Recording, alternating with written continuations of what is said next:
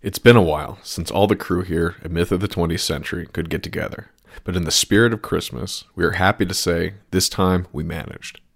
From all of us, we hope you have a good holiday, and to remember, when external forces try to divide us, it is all the more important to uphold those that deep down care about you most. Well, I'm not a crook. I burned everything I've got. Military industrial contract.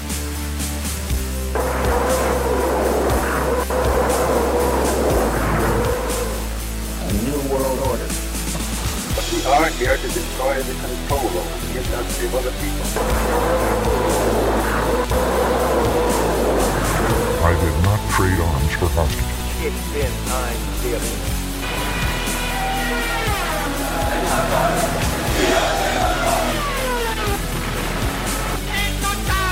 За полный разгром гнусных захватчиков.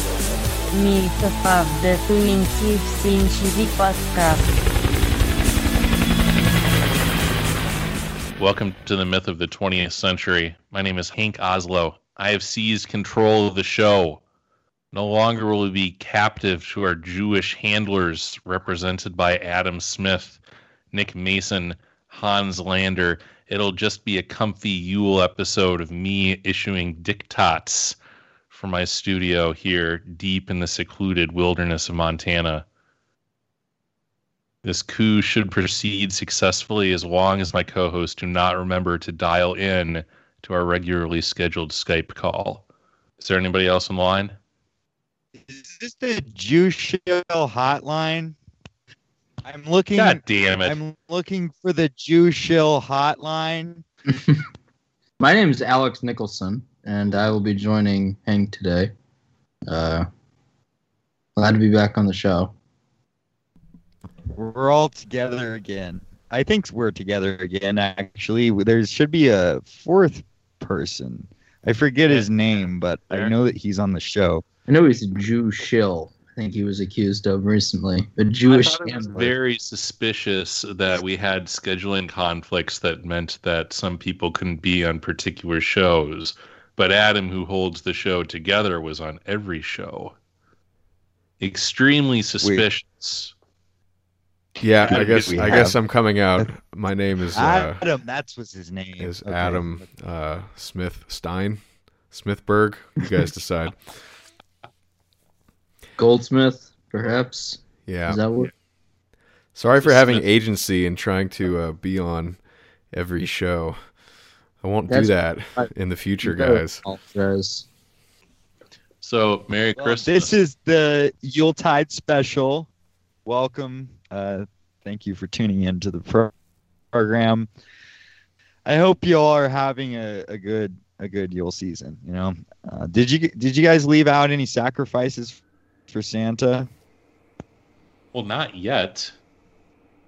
I don't know how things work in your household, but uh, the action tends to be packed around Christmas Eve. I heard Sam Hyde's giving out gifts. I like gifts. to get my sacrifices out early to make sure that when Santa comes door to door, he makes sure to, you know, miss me. The trick is, so did you guys ever do the whole, uh, you know, oh no, the reindeer have trashed our yard thing? No, I didn't do that. No, what does that mean? Oh. So you, just you, you leave out, well, you leave out the milk and push cookies, your trash can like, over outside in your front yard. You just like uh, you smash some carrots. You uh, oh, put some it. like you know, coal in the ground. It's like, oh, the reindeer came through. They really made a mess, et cetera. See, it's not just Santa sneaking around. It's like he's got his whole crew with him. I, I heard Santa went electric this year. He's uh, I mean, reindeer are a renewable resource. Sort of. You've, you've got to maintain large amounts of hay fields in the North Pole, which is really difficult and it takes a lot of energy to grow that stuff. Um, whoa, whoa, whoa, whoa, whoa. Okay, hold on. Hold on. Like, hold on. I, I have some misconceptions to clear up here. Okay, first of all, Santa does not live in the North Pole. He lives in Finland. Okay? Yeah, and we all by Santa, we are, of course, referring to the Yule goat, and he does not like milk and cookies. He likes flesh. Okay, you gotta, the idea that you're gonna leave out milk and cookies, satisfy the Yule goat, and he'll just go away. That this is bullshit. Well, the milk checks out. I mean, the milk is for the reindeer. Well, right? milk. Yeah, the milk's the milk. That's true. The milk's for the reindeer. That that is true. Uh, but cookies, not. You know, it, leave the I mean, cookies not aside. Like, who doesn't uh, like cookies? Apparently, this creature. Well, yeah, the creatura. Yule goat. Apparently, like, whatever El Chupacabra, whatever that Nick is interacting with on a yearly basis, is not a fan of the cookies. But everyone like, else... Yeah, I thought it was... yeah, like the, I thought this was supposed to be a nice holiday. Into my house. He's yeah, diabetic, so he doesn't eat the cookies. This misconception people have. The true name of Santa is actually... My Finnish is, uh, you know, abysmal, but it's... Uh, something to the effect of Jolopuki, the, the Yule goat. And much like everything else in the modern world, it has been subverted and inverted by the Jew. And so rather than leaving customary offering to Santa, uh, you know, in the in the in the new in the new world, what we have is a situation where you're supposed to, I guess, receive gifts from Santa. This is this is all wrong. It's all backwards and wrong. It's mostly just a, some kind of smoke screen for Jewish capitalism, but I digress. I like the Coca-Cola Santa. He brings chill vibes and cold refreshment.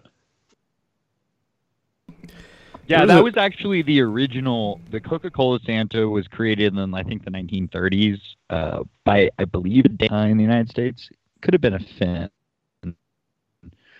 But that was kind of, I mean, he was jolly, but uh, he was also fake. So there's that. He hangs out with the with the polar bears. They deliver refreshment. I mean, this is canon now, right? Yeah. So just to clear it up, Santa does not live on the North Pole. He lives in Finland, and he sits atop a throne of skulls. And he's a horned I mean, this, this goat-like starts creature. To get into the whole, like, uh, the cringe Christmas horror genre. That's exceedingly cringe. Oh, like no, there's the, actually really good. There's two really good Christmas horror films. Uh, one gets pretty close. It's uh, the English title is called Strange Exports. It's a Finnish movie. Yeah. I do recommend that I one. I've seen that. I mean, it's it's it's okay. I mean, The Thing, if you're gonna if you're gonna have a Christmas horror movie, I'd say The Thing is probably what you want to watch. Krampus was okay. People uh, claim that it's like Antarctic winter, so it's set in June or whatever, but uh, I, I disagree. If it's snow, there's a Christmas movie. Well, I was um, I was transcribing my V H S tapes, video, like people actually used to use these things on spools and these large boxes you have to insert into these other large boxes called V C Rs. I, I had a bunch of those um, from growing up and up until I basically stopped watching T V. Uh, and I decided um, before I moved, I didn't want to haul those things around, so I digitized them. And that that's a very slow process. Basically, you have to literally run it in real time and then digitally encode it. Uh, and then store it on a hard drive or something.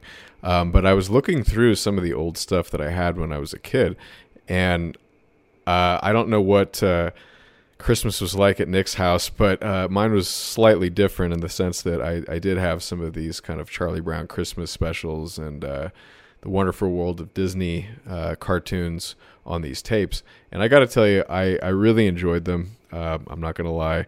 Uh, just looking back at that era, uh, you can even watch the commercials in between all the different tapings that I guess my mom did.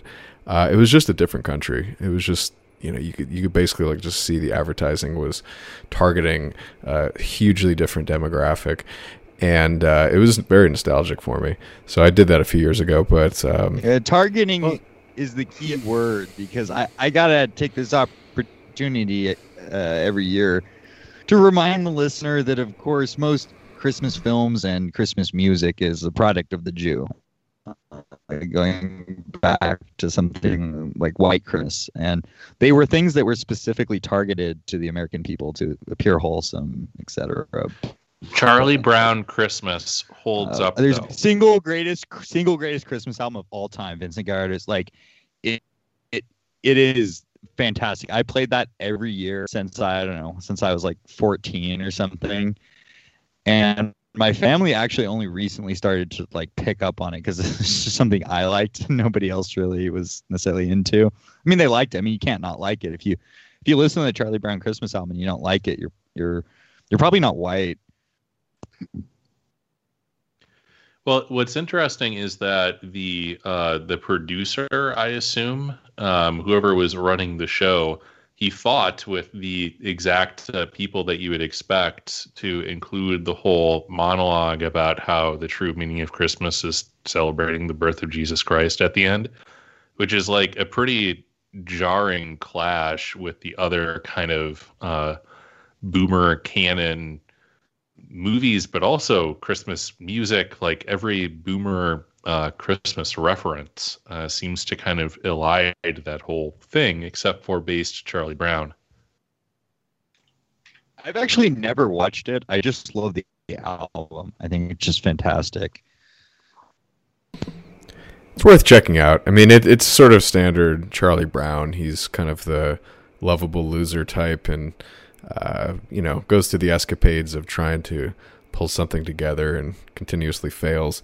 Um, but uh, I think I remember vaguely like a tree that was really wanting, and he was able to kind of summon up the uh, the willpower to give it some love, and, and also not be upset that he didn't get the perfect tree also, which I think is a good lesson for anybody. Like, if you can't get what you want, you shouldn't just get upset. You should learn to deal with it. So there's good stuff in there. I mean, it's, you know, it's a kids, kids movie, but um, that's about all I remember. It's like the tree wasn't, wasn't that great. I do have a Christmas, Christmas anecdote. Uh, my father really liked that movie, A Christmas Story. I can't really stomach it these days. It's, Oh, I loved that when I was growing up.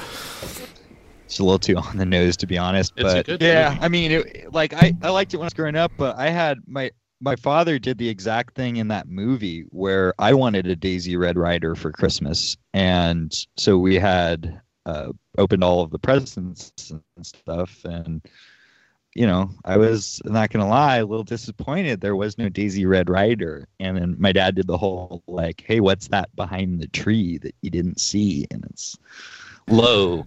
That's awesome. Daisy Red Rider. That's cool. Yeah, it was great, man. I, I that was like my favorite to- a toy as a child. Did you, you know, shoot I, I really... an icicle off the garage? I guess uh, you'd have to have icicles, but um... I didn't. I did blow the head off of a small bird, threw it in my neighbor's yard. Like, I had, like, a whole, like, range set up in my backyard with, like, cans at different distances, and, like, a bird landed on one, and I, I blew its head off. And oh, my God. With a B B? I felt kind of bad about it. Was that yeah, a yeah, with the B B. To your, to your goat Santa demon or whatever? Was was that intentional? The bird that you shot apart? Uh, nope. But in retrospect, now that you mention it, maybe that's why he's left me in peace. Uh, the Yule goat you're referring to, yeah. It could be. It could be, because, again, he craves blood. Okay. Well, well done. I'm glad that you honored your your uh, Christmas demon, whatever, with uh, a nice bird sacrifice. Yule, Yule's about, it's about, this is the darkest time of year. We're recording this on... Uh, What's about to be the uh, the winter solstice? I, I think it is. Oh yeah, so you're right. You have yeah, it's tomorrow. That's yeah, true. It's about to be. They're tomorrow. Calling it the Great Conjunction. And what? Yeah, like Jupiter is Saturn, a partial yeah, eclipse in the solstice. It's kind of the star of Bethlehem as well. I think is, that's what it is. So there is some biblical meaning to. Well, it's the dark, darkest time of the year. And it's about bringing light into your home and making sure that you stay close to the light and ward off the darkness at the at the nadir.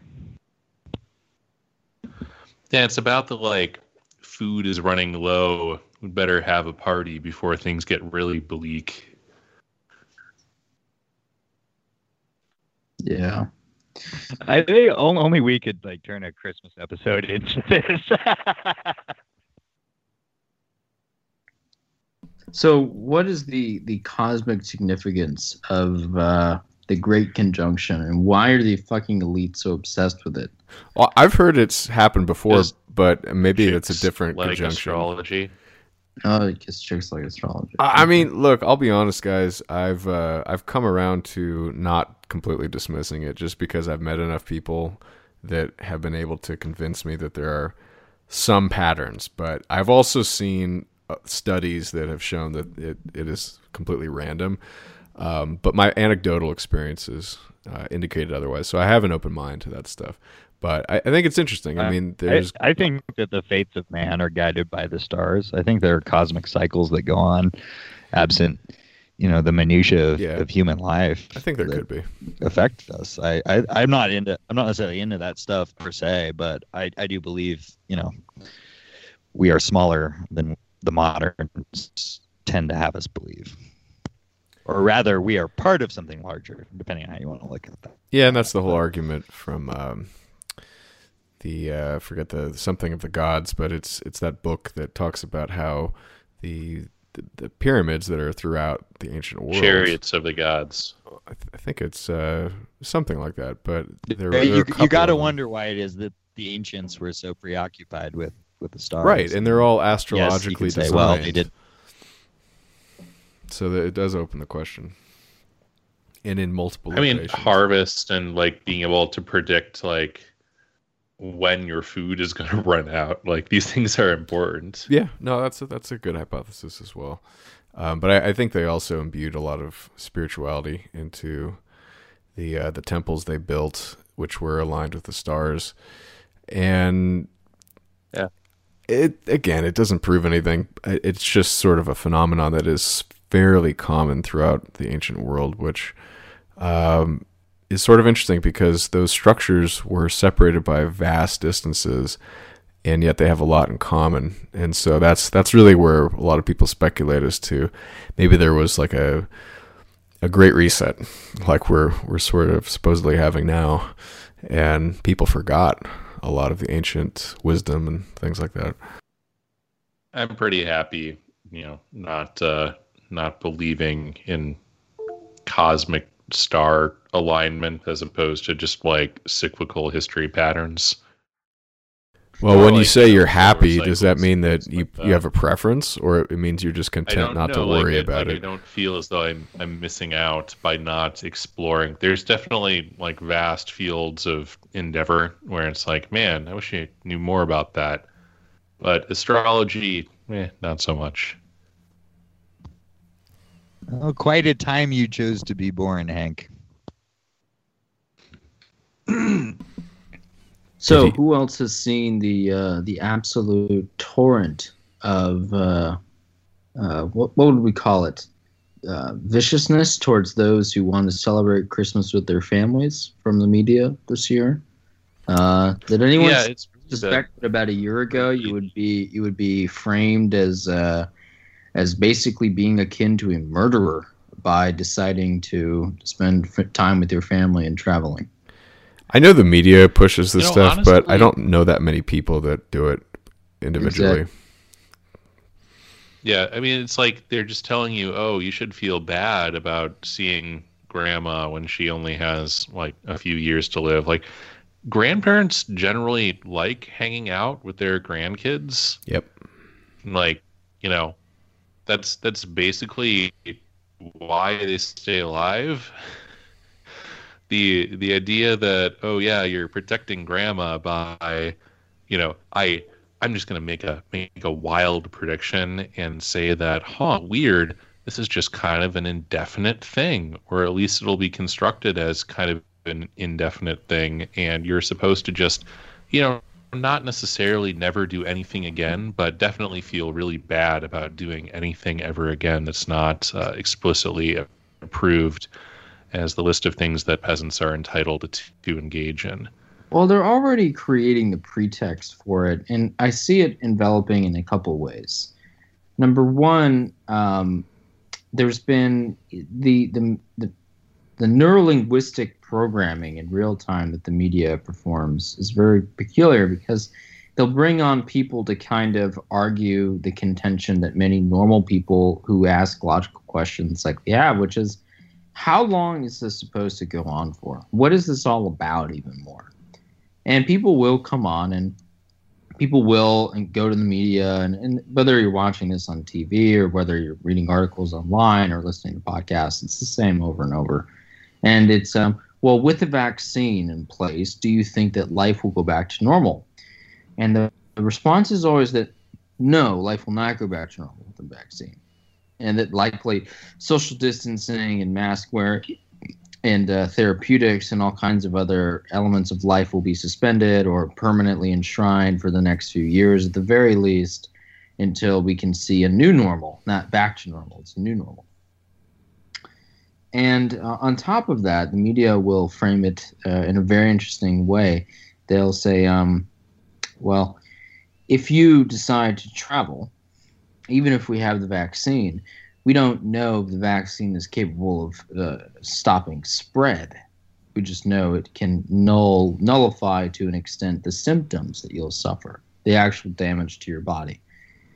But the media is already kind of trying to temper people's expectations of that by slowly trickling out information that seems to indicate the vaccines in wide uh, proliferation right now are ineffective or potentially dangerous.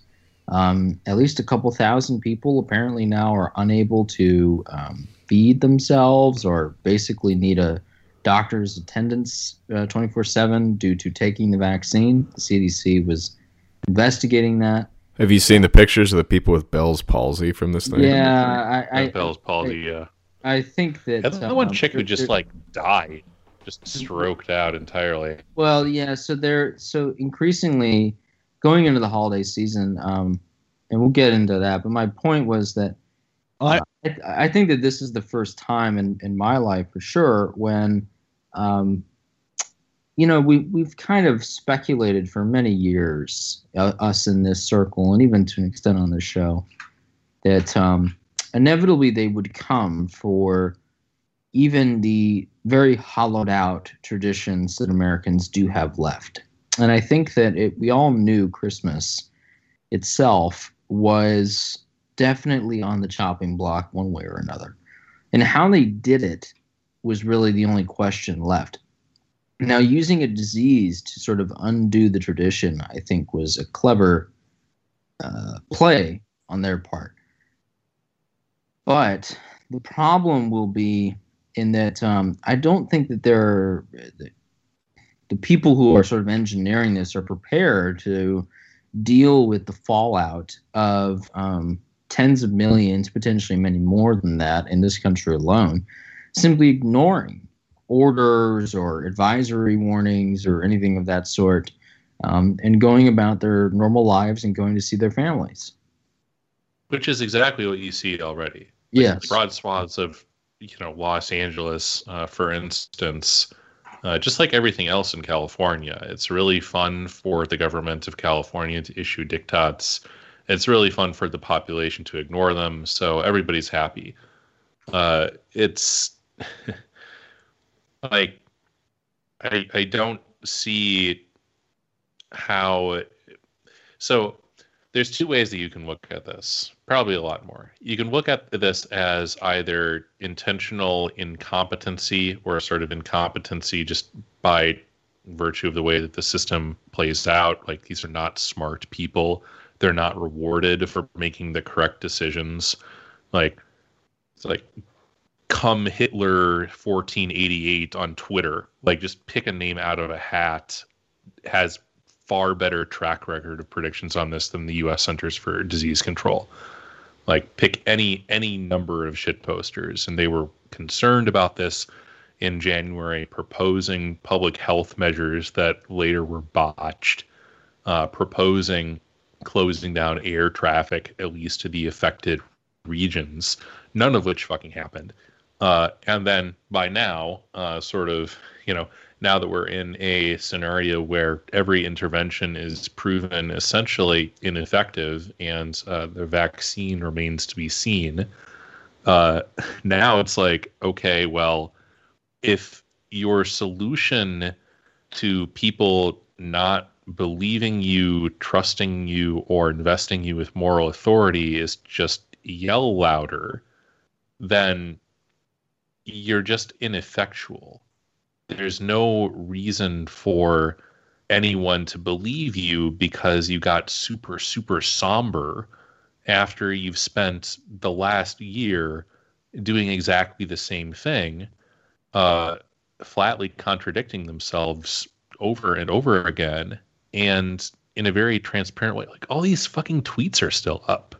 Like, you can go back and see these people talking about how invidious it is that we might, you know, not hug Chinese people or whatever in February. Uh, and that's the real danger, not the coronavirus. Like, you can look up these people talking about how you, you wouldn't even know how to put on a mask. Like, it's really complicated, actually. It seems simple, but cross-contamination, I mean, you would probably spread the virus even more so.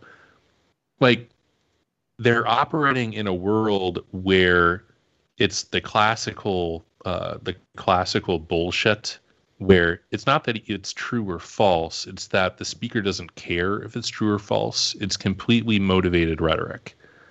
And people have caught on to this. Like, the only reason why anyone takes them seriously is because it's this uh, this gaslighting effect where you're told to feel bad, and it's beaten into your face over and over again that you're supposed to feel bad unless you're doing whatever ridiculous thing of the moment, at which point you're, you know, heroic hero. But so many people have tuned out that I don't think that that's effective on a critical enough mass of the population for them to actually accomplish anything that requires widespread buy-in. Right. And they, and you can already see the wheels turning in terms of, well, we weren't successful in scaring the shit out of people and convincing them not to go to Christmas, although plenty of people probably have been successfully mind-warped. Um, uh, but the wheels are already turning for, well, not only is the vaccine not effective and not only is it dangerous, but by the way, we're now seeing new, highly mutated strains showing up in places like London. Which I can believe. I mean, and, yeah, which, which I ought to tell you, sort of don't trust before. Vaccines because of the nature of these types of coronaviruses. Well, the mutations yeah. are should, inherently should, making vaccines ineffective. Yeah, we should. I mean, I, I don't I don't take like a pro or anti-vaccine like per se approach. It's just that, so uh, I forget who the guy was. This is like way back, like two thousand three vintage. But he had this expression with respect to the uh, the Iraq War. Remember that? Like one of them. Uh, that good ideas don't need lies told about them. Like if if okay. you're if you're just a not credible person, and you say something, then just by virtue of the fact that you say it, like, it doesn't make anyone believe it. Like, if you're making your credibility, uh, if you're immolating your credibility, and then you're relying on that to make truth claims, it's not even that, like, anyone disbelieves you. It's just that, like, well, I don't trust you in particular, regardless of what you're saying is true or false.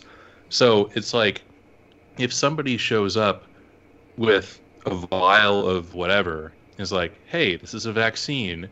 I'm like, all right, well, vaccines are generally fine. Uh, probably, generally. They have, like, weird immune system interactions. But, you know, we cured smallpox. We cured all these fun things. Cool. And like, ah, the C D C says it's really great. It's like, huh, the current C D C? It's like, yeah, and they fast-tracked the approval because they did a really rigorous study. Huh. And they made sure to take extra time to test it on black people so that they knew that it would work extra super good on black people because that's their top priority, making sure that it works the same on everybody. Huh. So, like, none of these things are actually about, like, the efficacy or the data. It's about the claims that are used to justify why you should believe them. And how those claims well, are is, like this is precisely what it's just, about. Yeah, it, it's the, the the whole point is to to make to create a situation that, that I mean, there's nothing is more favorable to the system than a situation in which the whatever bullshit comes out out of the mouth of non-credible people. That is to say, you know, lie uh, to make that sacrosanct, to make it effectively law. Like right, and there, there's like a second that, order thing where that's some like people see this as just like a strategy people. of tension, where the, the goal isn't for you to believe these people. The goal is for enough people to disbelieve them that things become actually chaotic, uh, as opposed to just like people trying to muddle through despite uh, the government's attempting to shaft society at large. Yeah, I, I want to clarify. I'm not against all vaccines, but my personal experience and my limited research, admittedly, of flu vaccines, but my personal experience with them, I, I can tell you, uh, flu vaccines are not very effective. Uh, they don't always work, and they'll admit as much. Uh, the recent estimates I've read were forty to sixty percent effective. And the coronavirus is basically a, a, a, like a kind of a super flu. It's it's killed what a normal flu season would kill times a greater than one but less than two number. So it's a little bit more. It's maybe, you know, sixty percent worse. But we also, if you historically look at flus, we've had very bad flu seasons and very lenient flu seasons because this virus mutates constantly, and it's not the same virus. Polio, smallpox, for whatever reason, they just don't adapt very quickly, and, and the vaccines have been effective as far as I could tell. I mean, but the I, flu I is always a thing. You know, uh, it always comes uh, back. Some kind of so. pharmacological solution to the Jewish problem. You know, I mean, people need to just start. The problem is not working on the right vaccines for the right problems.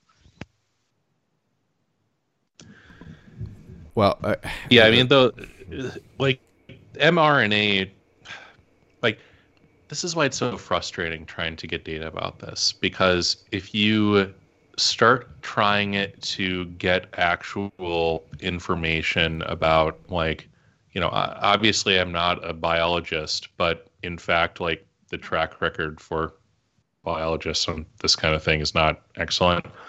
Uh, The the idea that you have like a vaccine with a completely novel mechanism of action that like, oh, well, this one is cool because it doesn't actually go into the cell nucleus. Like we squirt some messenger R N A and it actually goes between the cells and creates this protein, and then we recognize it and we can fight this protein. It's like, okay, well, that's a cool story. Uh, uh, it's cool that it seems to have at least some effect, but then like, you have these people coming on the radio. I listen to a lot of N P R. Uh, it's probably not maybe the best for me, but it's the best for content. And you have people that'll go on the radio and just completely disingenuously say that, well, the fact that we have the polio vaccine uh, and, you know, people, people are still anti-vaccine, even though that worked. Therefore, like, you should disbelieve all claims of limited knowledge about this vaccine with a completely novel mechanism of action. So it's like, it doesn't even rise to the level of ad hominem. It's like there is a class of person who doesn't like this other thing that we're pretty sure is good. So this separate thing that should have the same effect, we think, through a completely different mechanism, should be trusted, because those people are bad. Like it, it's yeah. It's I, lazy, I actually it's disingenuous. I share your I share your perspective that uh, as to vaccines, whether they are per se bad or good. The problem is what you're dealing with with something like this is you have the system playing with people's lives. I mean, even in the case of something like the polio vaccine, I know it's not a very large number, but every year, some you know, one hundred fifty to two hundred. Uh, people actually get polio. Uh, a friend of mine growing up had exactly that happen to him as a child. And my problem is I just don't trust the people who are administering this shit. Yeah. And not uh, just like the people at the top. It's not about the technology. It's all levels of this. Yeah. You know, totally. It, it, like the production mechanism, the distribution mechanism, like it sounds simple to be like, oh yeah, we just keep it in this cooler uh, until X hours before uh, when we start to thaw it out. It's like, hmm, am I really confident of the competency of every person in this supply chain to keep this uh, at the correct temperature? Like, how exactly? These are people you wouldn't trust to watch your fucking dog. And it'd be nice if, like, you could have an actual discussion about, like, oh yeah, you know, we considered that, therefore, uh, like, you know, we've got remote temperature tracking, like, whatever the fuck. But you can't have that conversation because it's like, well, I'm willing to just lie to you if that if that information isn't there, or, or those systems aren't verifiable, or if they are there and they're saying, like, wow, we're getting kind of close to the wire there as far as whether these are being uh, distributed with the correct protocols. Like, they've demonstrated that they're just willing to flat out lie to you, uh, and for explicitly motivated purposes. Like, well, we determined that the public health uh, impact of telling people to not wear masks, like, we, we decided that lie was worth it at the moment, uh, through some process that uh, I'm sure is very trustworthy and verifiable. So, like, again, the, the trust issue just dominates when when they've lit their credibility on fire. I like I'm happy to have very old people with honestly not that much time left on this planet. That seems to be the people for whom, like, the claimed benefit, even if you look at, like, saved quality adjusted life years, it's not that they're guinea pigs, it's that, like, like the impact of success or failure is much more visible there, and the downsides of failure are much lower.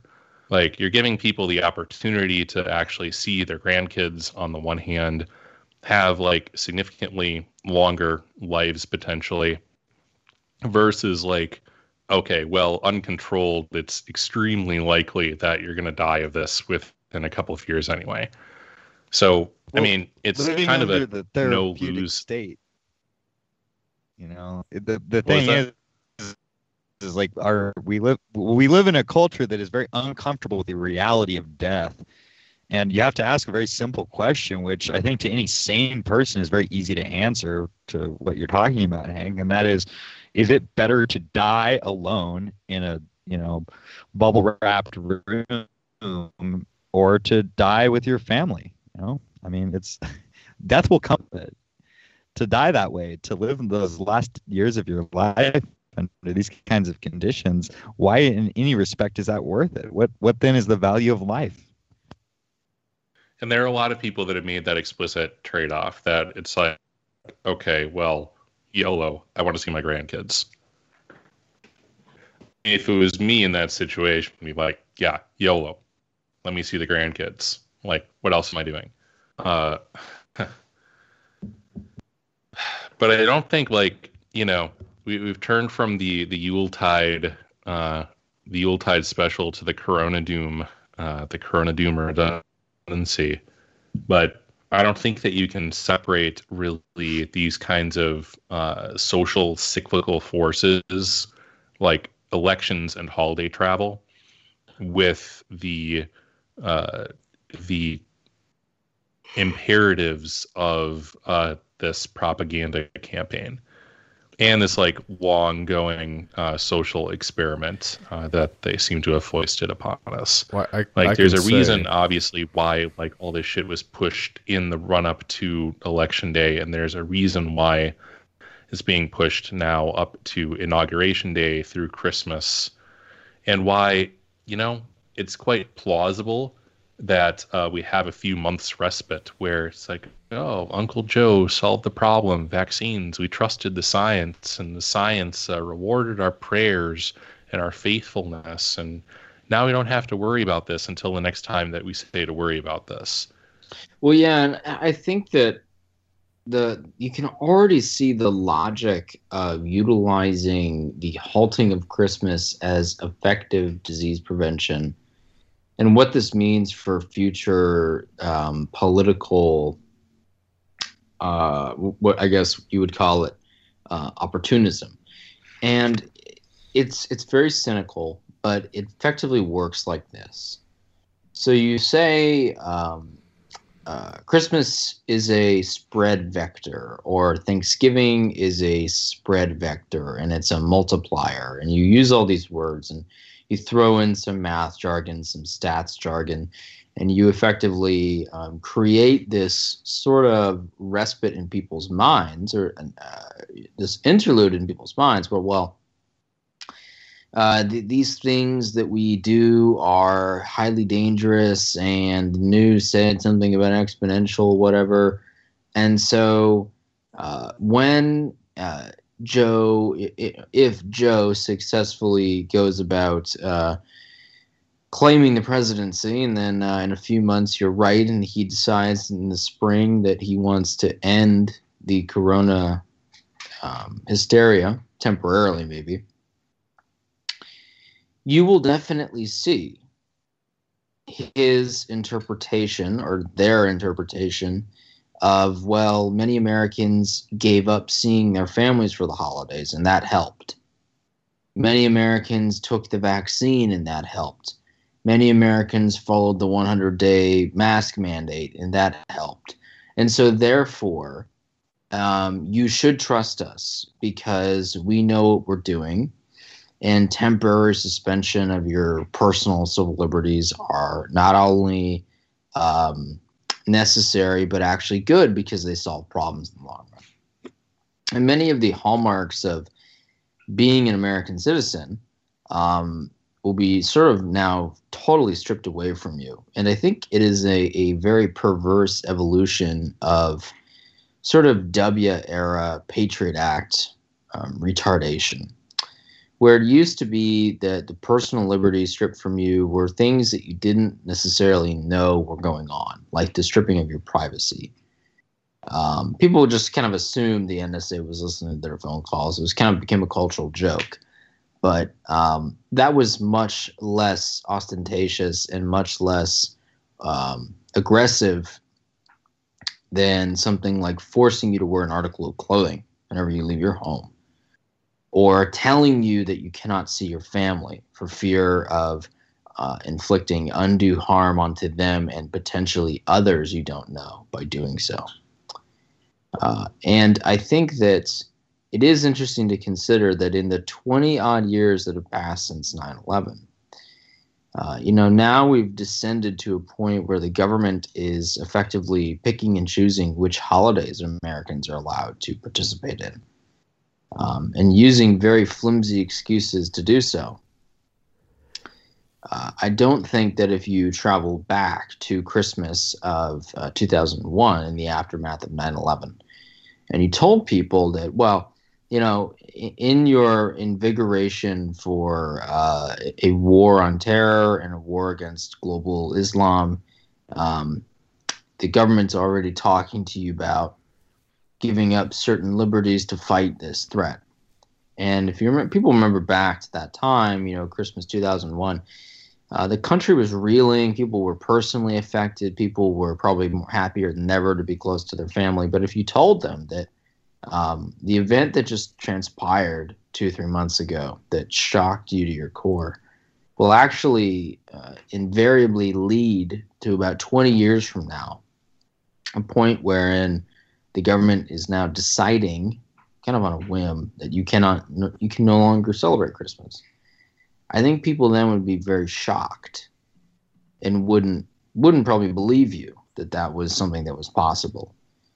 Um, But it's taken, you know, really less than a generation to effectively warp the minds of Americans so deeply since nine eleven into believing that. Well, it's the same. It's the same appeal to safety. Yes, and into believing that the government, the federal, the, the government's ultimate job is to create this sort of um, protective barrier around you. And that as time goes on and the world becomes more difficult and complex, the government's job is to create a more effective barrier on top of that. And I think that, you know, as we head into this holiday season, you, and you all spend time with your families, you should consider that um, those people are really your, your protective layer. In, in the old world, in, in not even that long ago, but certainly in the old world of our forefathers, wherever you come from, this is probably invariably true. Uh, your family was the closest protective layer you really had. And I do see a, a real um, legitimate kind of civilizational crisis going into Christmas about what it is to even celebrate Christmas anymore. We kind of started off jokingly talking about, well, the holiday's been gutted um, and it's commercialized. And yeah, that's all very true. Um, but at least it's a tradition. At least there's an ethos there. At least there's something there. At least there's something people care about. People do care about going to see their family. They spend hundreds of dollars, not thousands of dollars doing so. They they spend invariable amounts of time. They risk being stuck in an airport for days on end just to go see their family, and um, or just to just to do something, just to be with someone. And so uh, I think that uh, as uh, the government sort of creates this pretext, um, it, it, it will definitely create this narrative in the minds of as many people as will listen that the sacrifices made after the government asked you to make them, to abandon Christmas effectively, actually saved the day. And while the day is saved, the day may come again when this will have to be done again, because they've already set the pretext many times in this last year that diseases are now part of the new normal, that there will be more pandemics, that there will be more diseases, there will be climate crises, there will be refugee crises, there will be cyber attack crises, there will be uh, many, many economic problems that we'll all have to deal with, and, and shortages of food and so forth. And so you have to really understand that it won't be maybe twenty years, it might only be ten years before they say no Christmas because there's a food shortage. And we can't expect you to ration food properly if you're in more than three households at once. Um, and the same can be said for utilization of utilities if those become some sort of uh, point of contention. And I really think that people should be uh, aware that the, the the primary traditions, and whatever they whatever you have of left of them, um, will be stripped away from you at one point or another. And even if there's enough passive resistance now against this virus, people just sort of go on about their life and ignore the virus, or take it slightly seriously, but not really. Um, they will definitely come up with another pretext, whether it's five or ten years from now, um, simply because the ultimate goal is not necessarily getting everyone sick. The ultimate goal is stripping you of kind of everything you have left. And ironically, Coca-Cola Santa Claus is one of the few things you have left, and they will take it from you. And they will try and dehumanize you to the point where you don't even recognize that as a vague cultural symbol. Who who went to Bass Pro and saw Plexiglass Santa? Did anyone do that? I don't know what that is. I I, I did that. It was. Uh, we didn't actually go and like do the whole standing in line thing. Like a, um, but I uh, believe was he in a Pope cube or something? Yes, essentially. So uh, I think that they still have the video uh, up online. Just uh, you know, Yandex uh, Bass Pro Santa, and they they explain how they like bleach everything down, and there's like masked up elves, and like you uh you go and kind of paw at the plexiglass separating you from Santa, kind of like kind of a prison telephone type situation, inform him as to, you know, what you're requesting. And then you can kind of, you know, they try to Windex the uh, the plexiglass down pretty well so that you can take a photo, but you can tell Santa's Santa's in jail. Santa Santa has become superfluous. Uh, it's a pretty dystopian Uh, uh, view just looking at the thing. I can't imagine participating in it. Uh, I mean, honestly, seeing the behavior of this past year and really just the entire past four years, I'm more and more of the opinion that you just, you can't have these omnipresent uh, propaganda networks, information dissemination and control networks. Like, you just can't allow them to exist. That's right. Uh, I think that there are more and more people tuning out And honestly, it seems like a lot of the population tuning into them skews older, and they never really had a shot. They never had any immunological uh, response, so to speak, to uh, the grave man on the television telling them to do something.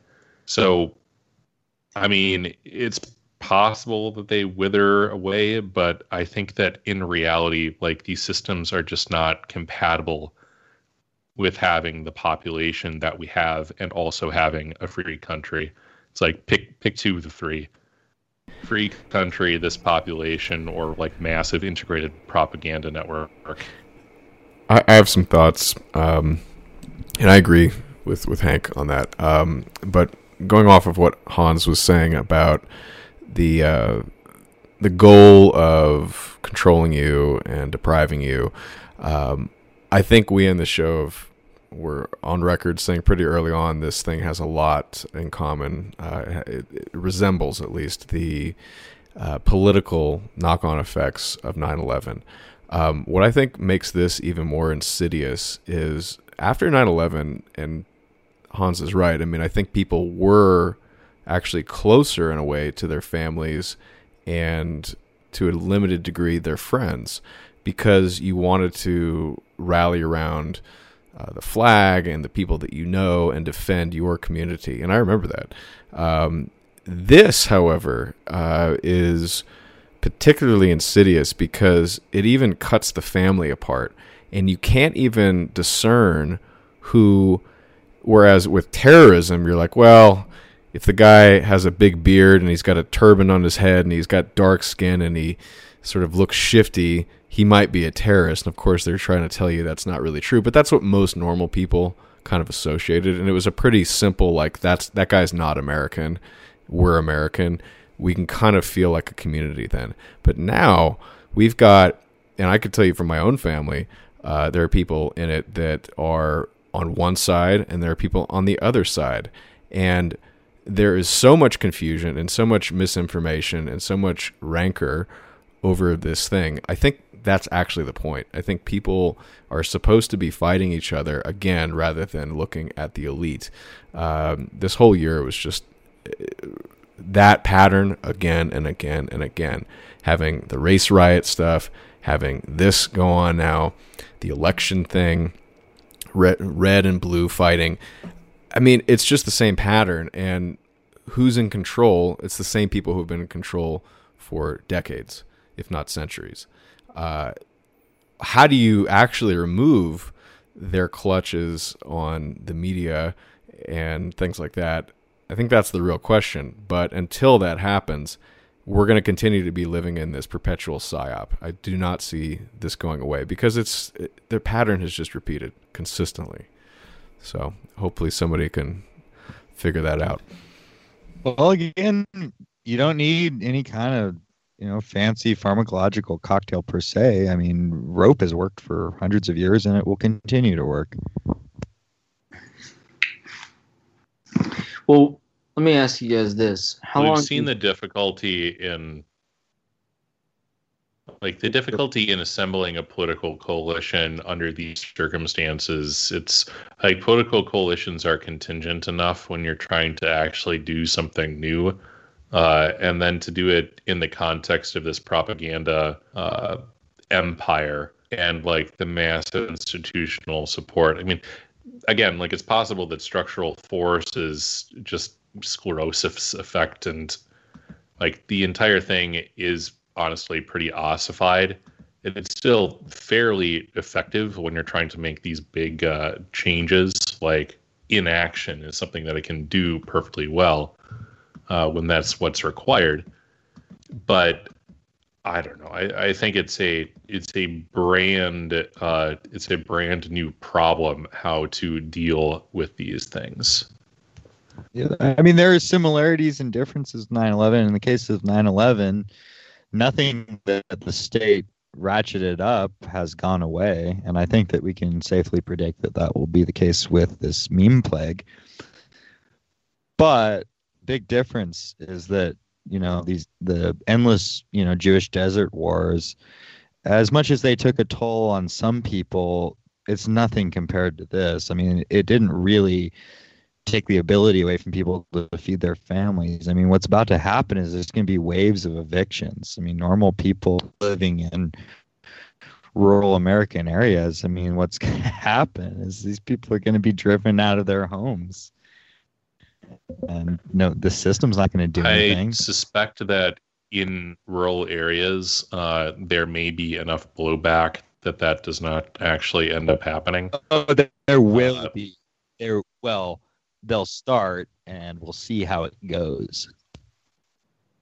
Why do you think yeah. that it'll be? I mean, what I see in rural areas and not in urban areas, like places like Seattle, they've already. Because people who live in urban areas, a lot of white collar white collar workers are able to adjust to, you know, the new economy. And in fact, if anything, the really sinister thing that I see is what's going to happen is these people. So you have two things that are going on at the same time. You have the message that's been sent out that the cities are not livable places because, you know, you're going to have ooga booga shit and, you know, feral fucking degenerates running around destroying your property or, or violently intimidating you or worse. And so I think what will happen is that a lot of these white collar people who live in urban centers are going to start looking to move out to, you know, the peaceful, serene country. And they're going to be coming in, bidding yep. up properties that are going to be recently evicted by pigs and the banks. And they're going to come in and set up this new work from home infrastructure.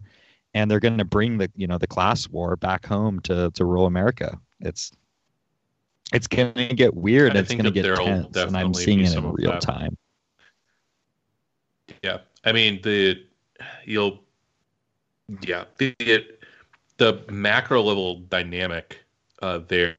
I think okay. Let me back up. I see one aspect of the entire uh, COVID and uh, riot phenomenon as a way to do a gigantic blockbusting campaign on prime urban real estate. Uh, uh, the thing about blockbusting is that eventually you actually have to flip it, though. So uh, I don't know how exactly that plays out, but I can tell you that the major uh, kind of, if you're going to identify one particular sector that comprises the largest share of prime urban commercial real estate, you're talking the restaurant sector. They're also a gigantic uh, employer, particularly on the, uh, the you know, for lack of a better word, the low end. Um, things that do not necessarily require like specific uh, to that institution uh, skills. So like if you're doing a bust out, you want to force a lot of these places to be completely immiserated and their landlords to sell out to the big guys with literally infinite capital, thanks to the Federal Reserve, uh, for pennies on the dollar, just to eke out something out of it, at which point, like, you can now repopulate the asset. That does, like, require a stage two where it's like, and then we re- repopulate the asset. Uh, the migration out of the cities is something that I can see happening. Like, I, I literally do see it happening with uh, people that I know uh, as well. I'm not sure about like the level of um, kind of structure there. There's um, some kind of like pseudo flocking behavior, um, but it's getting it's getting iffy if and when um, there's sort of a mandate to like okie dokie everybody back to the office, and then you want to uh, suddenly switch jobs. Um, it's a great mechanism of control over your employees to have them physically in a location. Uh, it limits the uh, employers that they can jump ship to, which is important in certain sectors. And I don't see companies kind of wanting to give that up unless they get some massive benefit or avoid some massive cost there. So in other words, like, yeah, there's definitely going to be people that are like, screw all of y'all, I'm moving to Montana. Uh, and they're like, well, I got all this Silicon Valley money, so sure, like this one hundred thousand dollars property now becomes one hundred fifty thousand dollars property. I don't see like vast hordes of Pajits moving out to the middle of nowhere so that they can LARP as countryside enthusiasts or whatever. Um, and I don't see necessarily coordinated movements into the middle of nowhere so much as like, you know, Austin is toast. Uh, sorry, guys. Uh, certain like big cities, quote unquote, uh, in some of these areas, they're they're going to become like fiber optic, uh, fiber optic bedroom communities, however you'd like to phrase it. Um, but I, I don't necessarily see like hordes of soy boy Silicon Valley uh, programmers suddenly deciding that they love shoveling like four feet of snow every winter and like having a three hour drive to the nearest car garage. Yeah, I, th- I think it'll be uh, a little bit of both. I mean, I've certainly seen the rural areas uh, go up in price. So I, I think that that is a fact. Uh, but I also think it is uh, almost certainly uh, a fact that the major cities and major metropolitan areas are not going to be allowed to implode. There's too much wealth that the elite can control held in those areas. So they're going to do whatever it takes to get those things back on their feet. And it could be that this is a temporary thing so that they can buy things up on the cheap. We've already seen that in the commercial real estate areas, uh, Amazon buying up all these old strip malls and uh, or just regular malls uh, as and reconverting them for distribution centers. The wealthiest um, one percent of the nation has enjoyed a, a tremendous increase in their wealth, while the majority of people have Uh, seen a decrease. Uh, so I I don't see the cities disappearing long term. Um, I, I think there's just too much power uh, vested in them that uh, for them to let that happen. I, I never suggested the cities would go away. I only suggested that there's a new phase of interior interior colonization. Yeah, and you know, frankly, isolated areas work both ways. I don't, I don't know if I need to be more explicit than that, but tight-knit uh, local communities can exercise uh, surprising control over their logistics and infrastructure uh, when they're confronted with a person who is inimical to the uh, interests of the community.